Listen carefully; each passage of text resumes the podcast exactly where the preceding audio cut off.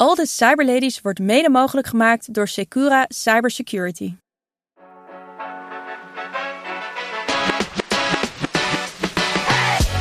Dit is All the Cyberladies, een podcast voor, door en over vrouwen in IT.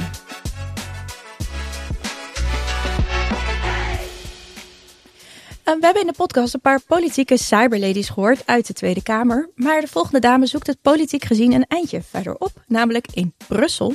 Ze is kandidaat voor het Europees Parlement, dus ja, je kan de aankomende verkiezingen op haar stemmen. En ze begon haar carrière bij de IVD. Momenteel is ze manager cybersecurity bij KPMG Nederland. Wat is haar visie op de Europese security koers en wat wil ze bereiken als ze straks in het parlement zit? Welkom Ellen. Ja, tof om, uh, om er te zijn, dankjewel. Ja, heel tof. Nou, ik heb niet elke dag een kandidaat parlementslid uh, in mijn podcast, dus super cool uh, dat je hier wil zijn en je verhaal wil vertellen. Um, wil je ons even meenemen in de aanloop naar de Europese verkiezingen? Want hoe word je kandidaat? Daar ben ik altijd heel erg benieuwd naar. Nou, dat is ook best een proces, om eerlijk te zijn. Ik ben dus al een paar jaar lid van D66 en ik heb daar een aantal dingen gedaan. Ook omdat ik het interessant vind om te zien hoe politiek werkt. Ook om nou ja, te kijken wat je daarvan kan leren. En met mijn achtergrond en met de techniek en met cybersecurity, dat gebeurt allemaal in Brussel. Dus vandaar dat, nou, nu de Europese verkiezingen er, eraan komen, ik dacht, ja, ik spring in het diepe, ik geef mezelf op en ik ga gewoon kijken waar ik op de lijst terecht kan komen. Dus mijn eerste plek, mijn, ja, dus dan solliciteer je. En dat is dan een aantal gesprekken die je doet. En dan kom je op een adviesplek terecht. Dat was in mijn geval acht. En dan mogen de leden stemmen. Tenminste, zo werkt dat bij ons in de partij. Dus dan nou ja, ga je intern campagne voeren en iedereen appen. En allemaal LinkedIn posts. En nou, stem mij omhoog. En op die manier ben ik op plek vier terechtgekomen. Dus ik ben vier plekken gestegen. Wauw. Heel tof. En ik was ook echt, ik viel van mijn stoel toen ik het hoorde. Maar ik ben natuurlijk ook heel trots. En ik vind het ook heel tof om te zien dat mijn partij digitalisering en cybersecurity en alles wat er op het internet gebeurt, dus ook echt zo belangrijk vindt. En nu is het plek 4, dus nu is het volle bak campagne. En uh, ja, en het Europese parlement is toch in binnen handbereik. Zo voelt het wel een beetje. Dus nu ga ik er natuurlijk vol voor. Ja, en, en um, ga je dan ook een Europese campagne voeren of alleen in Nederland? Ja, goede vraag. Het werkt op dit moment in Europa nog zo dat je Nederlanders stemmen op Nederlanders. Dus uh, ja, het heeft niet zoveel zin om naar Italië een campagne te gaan Jammer. voeren. Want Italianen mogen helaas nog niet op mij stemmen. Maar dat uh, misschien uh, dat het in Europa nog wel eens verandert. Dus nu zal het vooral ja, campagne voor Europa in Nederland zijn. Ja, en dan gaan we jou vaker zien. Denk ik. Ja, hopelijk wel. Ja. Dus het zal veel uh, de straat op zijn. Uh, nou, deze podcast is natuurlijk een hele toffe manier eigenlijk om mijn eigen campagne een beetje te kickstarten. En dan is het, nou ja, misschien wel andere podcasts, de straat op, langs deuren, debatten. Ja, het, uh, het hele circus. Dus ik heb daar ontzettend veel zin in. Ja, dat snap ik. Ja, je straalt ook helemaal. Dat is hartstikke leuk. Hey, en um, wat, wil je, wat wil je dan bereiken straks als je nou ja, we gaan even van het positieve scenario uit. Hè? Je, ja, fingers crossed. Uh, je komt in het Europees Parlement en dan ben je parlementslid in Brussel. Dan ga je er ook naartoe verhuizen. En, en, en dan zit je daar. En wat, wat is dan uh, de meest positieve uitkomst? Ja, dat is. Kijk, we hebben vijf jaar. In vijf jaar kan je heel veel doen. Dus als ik, nou ja, fingers crossed, als het lukt en ik zou nu al een soort van um, iets veilig mogen stellen van dat ga ik echt bereiken, dan zou ik heel graag een technische oplossing voor desinformatie willen um, hoe zeg je dat? Nou ja, willen bewerkstelligen. Want desinformatie is van alle tijden. Uh, propaganda, desinformatie, misinformatie. Het maakt niet zoveel uit hoe je het noemt. Maar de oude Grieken en Romeinen gebruikten het al om politieke. Willem van Oranje ook. Ja, ja, iedereen gebruikt het al. Het enige verschil waarom het nu het allergrootste risico voor onze democratie is, is de algoritmes die het sneller verspreiden, gerichter verspreiden, die misbruikt kunnen worden en dat ook worden. En ik denk dat het daarom wordt desinformatie nu vooral gezien als een politiek probleem. En ik denk dat het vooral een technisch probleem is. En dat we daardoor ook een wat meer technisch gedreven oplossing moeten zoeken. En dat is natuurlijk ook het voordeel van nou ja, een beta en het Europees Parlement. En ik denk dat ik dat perspectief ook echt kan brengen. Dus ik hoop dat ik dat in ieder geval mag bereiken. Ja, nou, dat is wel heel uh, um, actueel natuurlijk ook. Hè? Alle desinformatie Klopt. en uh, dergelijke. Heeft de uh, Europese verkiezingen, hebben die daar veel mee te maken? Heb je die indruk? Nou, ik hoop dat we techniek wat meer op de agenda kunnen krijgen. Kijk, er gebeurt heel veel in Europa. Je hebt de boerenprotesten op dit moment in heel Europa, landbouwbeleid, je hebt migratie. Nou ja, als het aan onze rechtse partijen ligt, dan wordt dat natuurlijk weer het onderwerp van de campagne. Terwijl ik denk dat juist techniek, en maar bijvoorbeeld ook het conflict in Oekraïne, nou ja, de inval in Oekraïne moet ik eigenlijk zeggen, en de Europese defensieindustrie, dat dat eigenlijk veel urgentere onderwerpen zijn. En dus, nou ja, algoritmes, technologie, sociale media, defensie, cybersecurity, dat zijn allemaal, ja, grotendeels internetproblemen ook. En ik hoop ook heel erg dat de verkiezing, of in ieder geval de campagne, daarover kan gaan. Ja, nou, eigenlijk al die dingen die jij noemt, hè, daar, daar speelt natuurlijk ook uh, AI, desinformatie, en cyber uh, eigenlijk ook een grote rol. Hè? Maar je ziet ook bij de boerenprotesten, nou, er komt ook soms misinformatie komt daar dan weer uit. Hè? De conflicten of de inval in de Oekraïne. Um, nou, er is ook een groot cybercomponent, ja. informatiecampagne. Dus eigenlijk is het super relevant uh, wat jij uh, daar aan kennis en ervaring mee gaat brengen. Nou ja, laten we hopen dat dat inderdaad ook, uh, dat het me ook lukt om dat op de agenda te zetten. Vooral in de campagne, omdat het zo ontzettend belangrijk is. En als we terugpakken op desinformatie en ook op de algoritmes en sociale media. Kijk, we besteden zoveel van onze tijd online. Dat ik denk dat het ontzettend belangrijk is om onze nou ja, normale normen en waarden. En hoe jij en ik op straat met elkaar om zouden gaan, dat we dat ook echt in ons digitale domein normaal gaan maken. Dus als jij op straat mij begint uit te schelden, dan is dat echt heel raar. Als je dat online doet, dan denken we, meh. Dus ik denk echt dat we, wat we normaal in omgang vinden, dat we ook moeten gaan zien dat de digitale wereld dat ook nodig heeft. Ja. En dat zou ik echt. Ik hoop dat we daar, uh, daarover kunnen debatteren. In ieder geval dat met elkaar kunnen bewerkstelligen. Jij hebt er alvast zin in, zie ik. Um, en uh, ik ken niet zo heel veel Europese parlementsleden op dit moment. Uh, dat, dat, blijft toch een beetje ver van je bedshow soms. Hè? Ja. Zijn er Europese parlementsleden waar jij tegenop kijkt of veel respect voor hebt, die een voorbeeld voor jou zijn? Nou, er zijn meer dan 700 parlementsleden in Europa op dit moment. Dus er zijn heel veel mensen waar ik van kan leren en die me inspireren. En waarvan ik denk, wow, als ik ooit jouw kaliber mag zijn, nou, daar zou ik nu voor tekenen. Als ik echt iemand moet noemen, dan zit zij niet meer in het Europees Parlement. Maar dat is mijn partijgenoot Marietje Schaken. Zij heeft tien jaar in het uh, Europees Parlement gezeten. En zij heeft daar echt digitalisering en digitale veiligheid op de agenda gezet. En ze heeft zich daar echt heel hard voor gemaakt. En daar plukken we nog steeds de vruchten van. Dus nou ja, ik vind haar heel inspirerend. En mocht ik ooit de kans krijgen om haar werk voor te zetten, dan nou ja, misschien over een half jaar. Ja. Um, vind jij dat er voldoende aandacht is op dit moment voor cybersecurity en digitalisering in Europa? Ja, dit is denk ik de kern van de vraag. Want er is heel veel aandacht op dit moment voor digitalisering en cybersecurity in Europa. We hebben, we hebben DORA, we hebben NIS 2, de AI-act. Er komt. Um, de vorige week heb je natuurlijk nog gehad met Angeline over de uh, de wet die was zich wat meer richt op producten. Dus er zijn heel veel wetten en heel veel regels die op dit moment eigenlijk een soort van over de schutting worden gekieperd. En nou ja, ik als cyberprofessional zie dat ook allemaal in bedrijven gebeuren. En ik denk echt, wat komt er op ons af? En hebben we de energie die we kunnen stoppen in digitalisering en cybersecurity? Richten we wel die op de juiste manier in? Dus ik denk dat het heel goed is dat we nu een set aan regels hebben van nou, dit is in ieder geval waar we aan moeten voldoen. En daarna moeten we gaan kijken hoe gaan we investeren in de juiste producten. Hoe gaan we innoveren, dat het niet allemaal handwerk wordt. Hoe zorgen we dat we genoeg mensen hebben, dat we de juiste mensen hebben. Dat de mensen die eraan werken ook uh, ja, zich ondersteund voelen en zich mentaal goed voelen. Want dat is ook een groot probleem in onze sector. Dus ja, er is heel veel aandacht. Maar ik zou die aandacht wel graag wat breder willen zien dan alleen maar een set regels uh, waar we ons naar moeten gedragen. Want cybersecurity is echt veel meer dan een paar frameworks, wat mij betreft in ieder geval. Ja, ja nee, dat, uh, dat snap ik. En ik denk ook dat de, de, de experts die begrijpen dat natuurlijk ook uh, helemaal. Uh, maar Europa denkt, ja, we moeten nu wel echt iets doen. En als die bedrijven niet uit zichzelf iets gaan doen, dan moeten we ze dwingen. Dus dan komen er een set aan wetten en regels. Is, is. Ja. Je hebt helemaal gelijk. Ja. En het is ook een beetje carrot en stick, denk ik dan. En ja. we hebben nu flink wat stick. Dus laten we ook eens even kijken naar hoe kunnen we het, het leven beter maken voor onze cyberprofessionals. Want we hebben er niet zoveel. En degene die we hebben zijn vaak echt ontzettend goed. Dus die zouden hun tijd niet moeten steken in alleen maar ja, compliance. Nee. Security is meer dan dat. Het is ook heel creatief, dus daar moet ook ruimte voor zijn. Ja, en dan hebben we het ook weer even over een stukje diversiteit, hè, natuurlijk, ja. hè, in het werkveld. Um, is is de, de positie van de vrouw in de technische sector, zou dat ook jouw aandacht hebben in het, uh, in het parlement? Ja, zeker. Dat is. Ik, ja, ik ben ontzettend gepassioneerd over het onderwerp. Misschien ook omdat ik zelf vrouw in de cybersector ben. En je ziet dat daar gelukkig steeds meer aandacht voor is. Maar je ziet ook dat een aantal zaken die mij overkwamen een paar jaar geleden. Dat nu de jonge vrouwen die in de sector terechtkomen, die krijgen dezelfde hoop shit over zich heen. En daar kan ik af en toe echt een beetje pissig van worden. Dus ik denk dat het heel belangrijk is dat we zichtbare vrouwen hebben. Ik vind deze podcast daarom ook echt echt epic. Dat we laten zien dat, dat we er zijn en dat we allerlei dingen kunnen doen. Dat je een technische opleiding kan doen en in Brussel terecht kan komen. Of geen technische opleiding kan doen en toch hacker kan worden.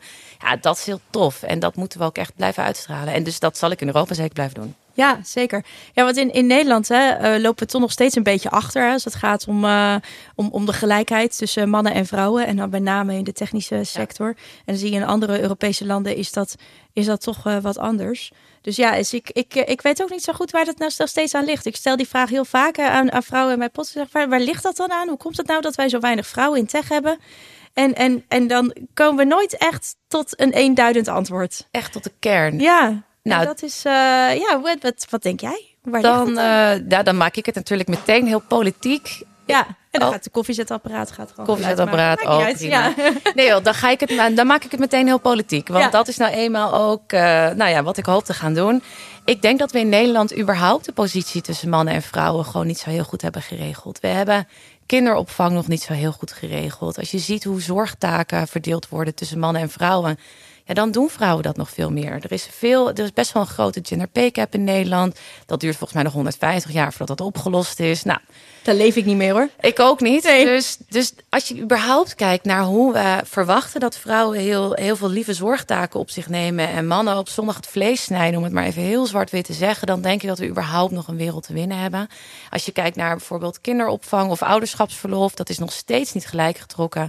Wat feitelijk betekent dat ik nou ja, ik ben een vrouw van 31. Dat, ja, hoe zeg je dat? Dat werknemers naar mij kijken als een slechtere investering dan mijn mannelijke counterpart. Terwijl ik misschien wel leuker ben en slimmer ben en beter ben opgeleid, weet ik het allemaal. Ik kost gewoon meer geld in de equation, omdat ik er langer uitga. Mochten we kinderen krijgen. Dus ja, dat vind ik, dat is de basis van de ongelijkheid. En als je hem dan doortrekt in een sector die moeilijk is om te komen, waar het ontzettend veel tijd kost om het vak te leren en de techniek te leren en te begrijpen hoe het internet werkt en alles wat er omheen komt kijken, ja, dan, dan verwachten we dat mannen die investering veel meer maken dan vrouwen. Dat komt omdat wij hele andere dingen moeten doen. Dus tenminste, dat wordt een beetje van ons verwacht. Dus ik denk dat de lang verhaal kort, de ongelijkheid in onze technische sector is denk ik ook grotendeels de ongelijkheid die we in de hele brede maatschappij zien. En ik denk dat we daar echt iets aan moeten doen. Ja, ik word eigenlijk een beetje treurig. Sorry. We proberen het altijd een beetje hoopvol te houden hier in deze. Nee, maar ik word er gewoon ook een beetje jaar is pas bij Paycap uh, is dan uh, gelijk getrokken. En over 150 jaar, Ellen, uh, hou op. Nee, ja, en daarom moeten we er natuurlijk wat tegen doen. Ja, en absoluut. Daarom, wat ik al zei, daarom trek ik het in het politieke. Want het is ook de politiek die dat op moet lossen. En als je laat zien dat je er bent en als je als vrouw in de politiek zit, kan je ook de ja, om even tussen quotes te zetten, de vrouwenproblemen oplossen. Want de gender pay gap is voor mannen geen probleem, want zij zitten aan de chille kant.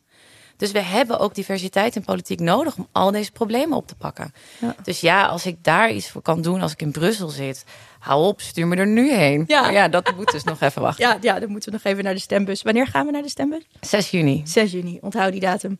Um, nee, en de diversiteit, uh, ik heb ook bij andere vrouwen in de podcast daar wel eens over gesproken, is natuurlijk super belangrijk ook voor het ontwikkelen van nieuwe technieken. En ook als we het hebben over AI.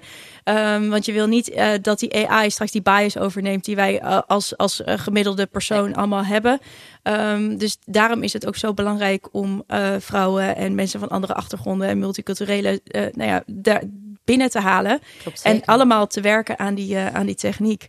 Dus, um, dus ja, dat, dat, is, dat is super belangrijk. Daar zijn we het gewoon super over eens. Um, en jij je had het net over. Ja, eigenlijk. Hè? dat is een beetje, beetje saai. We moeten straks wel even ruzie maken. Uh, hoe zit het met, met al die studies die jij hebt gedaan? Want we hadden het net over uh, ja, een beta hè, in het, ja, in het parlement.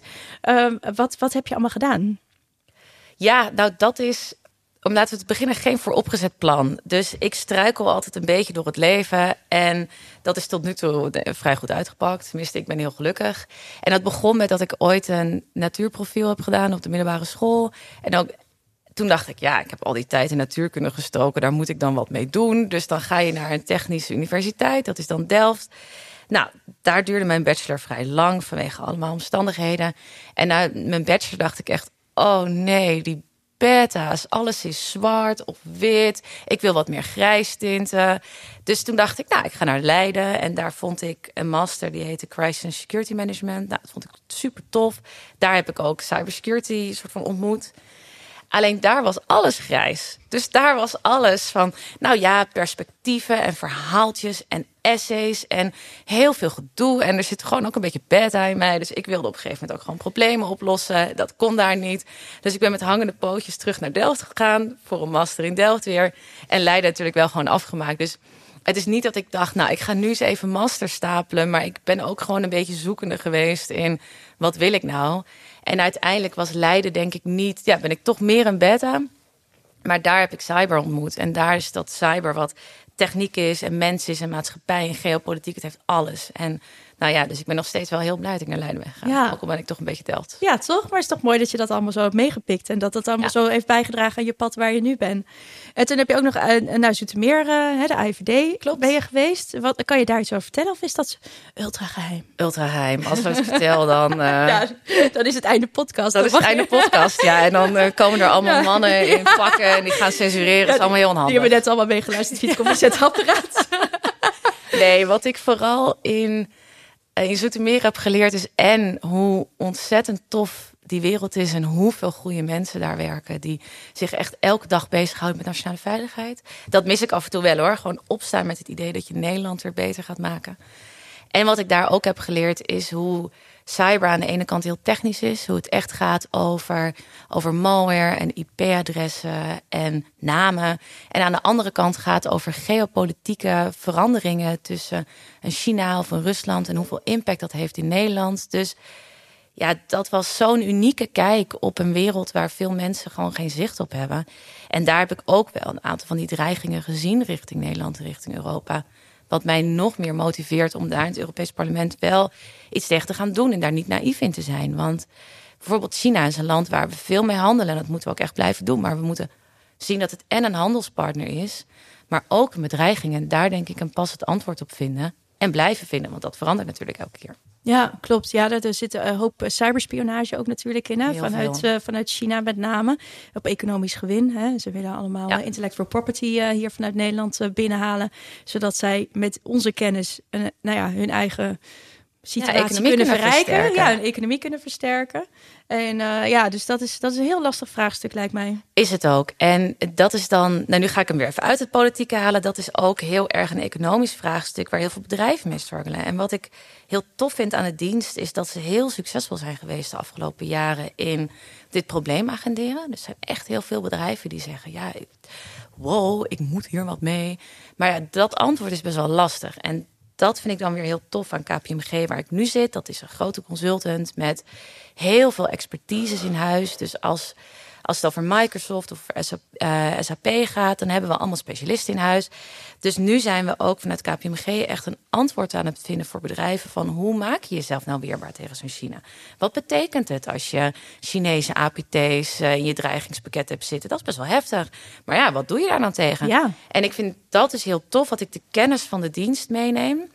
Alleen nu een consultant achter me heb staan die echt het complete set aan expertise meebrengt om ook echt een tailor-made antwoord voor bedrijven te maken. En ja, dat is best van twee werelden. Ja, absoluut. Dus eigenlijk vanuit de dienst wordt dan het probleem geagendeerd. Hè? Zo van beste uh, ondernemers van Nederland weet dat dit speelt. De dreiging uit China is reëel. Pas op, de dreiging ja. en, de, en de weerbaarheid lopen uit de pas. Dus wat moeten we daarmee? Ja, ja vanuit maar... KPMG, vanuit jouw rol, is dan eigenlijk bieden jullie de oplossingen aan. Hè? Zo, kan ik dat zo zeggen? Dat kan je. Ja, dat is precies wat we doen. dus dat, ja. ik vind dat ja, het, het beste van twee werelden. En ook waarin ik een vrij unieke set van ervaring en expertise mee kan nemen, echt om ons bedrijfsleven veiliger te maken. En ja, vandaar dat ik, ik af en toe de dienst een beetje mis, maar wel heel blij ben met deze stap. Ja, dat snap ik. Ja, omdat dat toch ook wel heel erg leuk is natuurlijk om ook echt die oplossing te bieden. Ja. Om niet alleen maar met de risico's en de risicocommunicatie bezig te zijn met pas op, kijk uit, alarm. ja, hier, ja, daar, daar ja, ja, nee, klopt. Ja, ja. ja, ja, Be, be warned, be warned. Ehm, en nog even terug naar je, uh, naar je studies en, en de opleidingen. Want uh, je zegt, ik ben een beetje eigenlijk ingerold. Hè, zo. Ik heb gewoon, uh, gewoon wat op mijn pad kwam, ben ik, ben ik gaan doen. Dus um, denk jij ook dat deze opleidingen dan echt nodig zijn voor een carrière in cybersecurity? Oh nee, alsjeblieft nee? niet. Hou op, we hebben niet wat duizend Ellens nodig. Laten we vooral die diversiteit behouden. Dus Nee, ik denk dat. Uh, het is natuurlijk heel veel vrouwen voor mij in de podcast hebben dit ook al gezegd. Maar ons werkveld is ontzettend creatief. En als je gewoon nieuwsgierig bent, dan kom je echt heel ver. Dus dat, uh, dus nee, je hebt zeker niet alle opleidingen nodig om. Uh, ik, je hoeft niet je hele wand zeg maar, te versieren met allemaal diploma's voordat je een keer een computer mag, mag openen. Nee, zeker niet. Als je maar gewoon wel heel erg nieuwsgierig bent en het tof vindt dat er elke dag weer anders is. Want dat is wel zo. Ja, absoluut. En als je nu um, terug zou kunnen gaan, zeg maar, zou er dan nu een speciale studie zijn waarvan je denkt, nou, die zou ik nog wel heel graag willen volgen? Oeh, dit is een hele goede vraag. Ik denk het niet per se met studies. Wat ik wel zou doen, is beter opletten tijdens de programmeerlessen. ik ben, uh, ik ben heel dyslectisch, dus ik maak heel veel spelfouten, wat met programmeren echt een hel is. Dus ik vond programmeren echt verschrikkelijk. Terwijl nu denk ik echt, daar heb ik een boot gemist. Omdat programmeren is het uitvinden van nu. Dus wat je kan bedenken, kan je maken, zolang je weet hoe je het. Zolang je die talen kent. Zolang je de taal spreekt. En ik denk echt, als je leert programmeren en je denkt, wow, ik, of je gaat niet in cyber, je gaat in mode werken, dan kan je gewoon wel je eigen website maken. En je kan wel. Het is super tof. Dus nee, ik zou als ik terug ga, dan zou ik echt leren programmeren. Omdat ik heel vaak denk, ik, wow, ik zou echt. Het kan nog, hè, doen. Het kan nog. Ja, maar eerst even Brussel. Ja. Gewoon in de avontuurtjes, uh, cursus Python. Eventjes, uh, ja, uh, eventjes. nee, helemaal niet. Um, ik wil het ook met jou nog eventjes hebben over iets actueels. En dat is Taylor Swift. Um, en Taylor Swift die uh, is betrokken geraakt bij een zaak met AI gefabriceerde porno. Klopt. Dus waarbij ze dus eigenlijk haar uh, hoofd, haar hebben, uh, afbeelding hebben gebruikt voor, nou ja, fake porno. En zij is daar nu tegen aan het strijden. En het bizarre is natuurlijk, nou ja, Taylor Swift is wereld en wereldberoemd. Misschien wel de bekendste vrouw van de wereld op dit moment. Met een enorme schare fans, gigantische macht heeft zij. En zij heeft misschien ook wel de macht om deze AI-fabrikanten uh, uh, op de knieën te dwingen. Hoe, hoe, hoe, kijk jij daarnaar? Want ik vraag me dan altijd af, wat, wat is dan de verhouding zeg maar, tussen zo'n celebrity en haar macht en, en, het, en het Europees parlement of de politiek, zeg maar? Want die hebben natuurlijk ook maar die hebben ook macht. Die maar... hebben ook macht. Ja, ja, ja, nee, het is een hele goede vraag. Ja. En ik vind het ook echt heel tof dat we het over dit onderwerp kunnen hebben in deze podcast. Omdat wat haar zou voorkomen, uh, dat gun je niemand, maar het overkomt stiekem heel veel vrouwen. En ik pak hem nog heel even terug naar diversiteit. Daarom is het ook zo ontzettend belangrijk dat we vrouwen aan, zeg maar, op machtige en zichtbare posities hebben. Dus, nou ja, Taylor Swift is uh, de Times Woman of the Year was ze vorig jaar. En dan zie je dat haar dit overkomt. Het is het overkomt iedereen, maar het is voornamelijk een vrouwenprobleem. En zij agendeert dit. En opeens is het zichtbaar, wat heel veel vrouwen onzichtbaar ook overkomt. En het feit dat, het, dat zij dit ook weet om te zetten in een.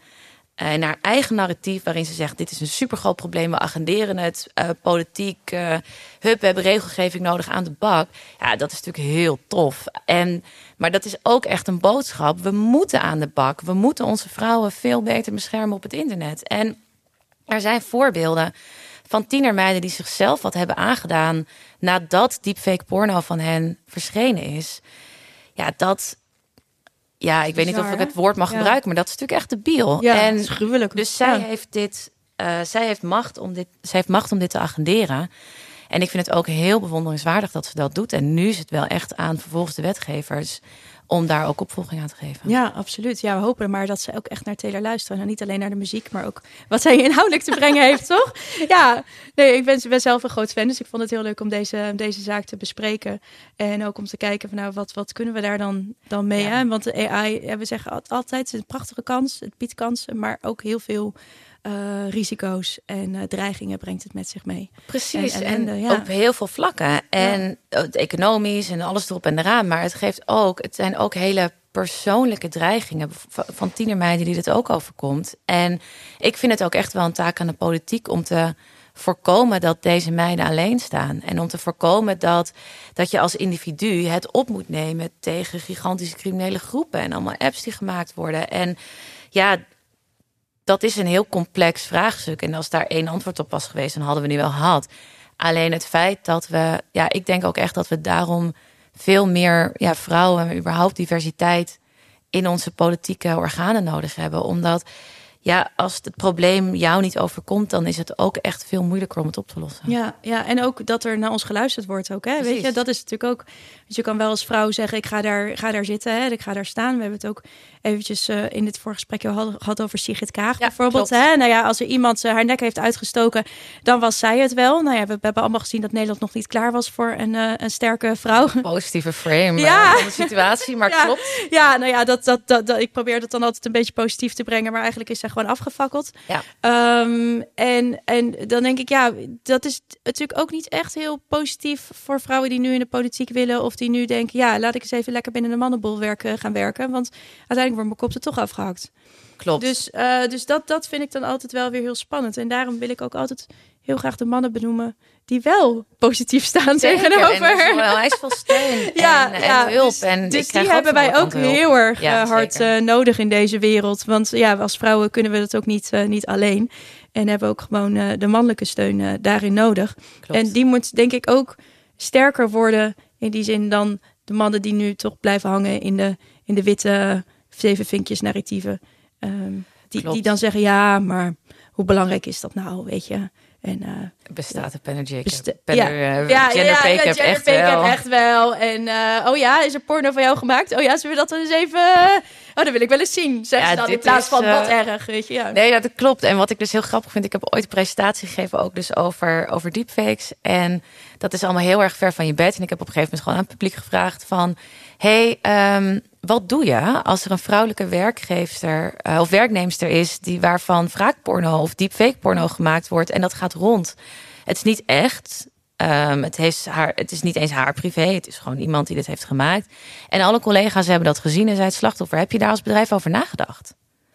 Nou, en dan opeens klikt het van, oh, daar moeten we misschien wat mee.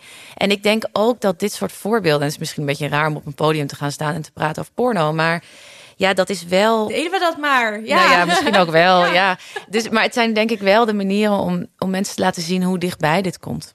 Ja. En je ziet ook dat als het iemand is overkomen in de buurt, dat mensen dan opeens denken: oh wow, dit is echt een heel groot probleem. Dus ja, het, maar je wil natuurlijk niet dat het eerst half Nederland overkomt voordat het een probleem is. Dus soms denk ik ook, jongens, je mag ook gewoon wel eens een keer naar ons luisteren. Als wij zeggen, help, dit gebeurt. Nou, misschien gebeurt het ook wel. Ja, ja, klopt. Nee, dat vind ik ook. Ik vind, er moet gewoon meer naar ons geluisterd worden.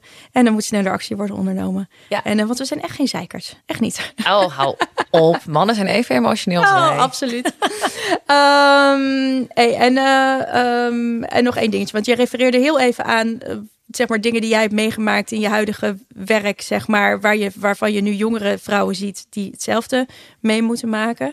Um, zijn daar dan nog tips waarvan je zegt, nou, ik ga die jonge vrouwen dan toch nog eventjes stiekem zeggen van, je kan je beter dit doen of beter dat doen? Ja, waar Kijk, we hebben al heel veel van dit soort tips ook in de afgelopen podcast afleveringen voorbij horen komen. En ik vind, uh, weet je, bijt van je af, ben jezelf, ga ervoor, ja. laat je niet uit het veld slaan. Dat zijn super waardevolle tips. Dus ja, mijn tips zou zijn, luister de podcast nog een keertje terug voor alle andere tips. En wat ik daar nog misschien even zou willen toevoegen is, vind een uh, mentor.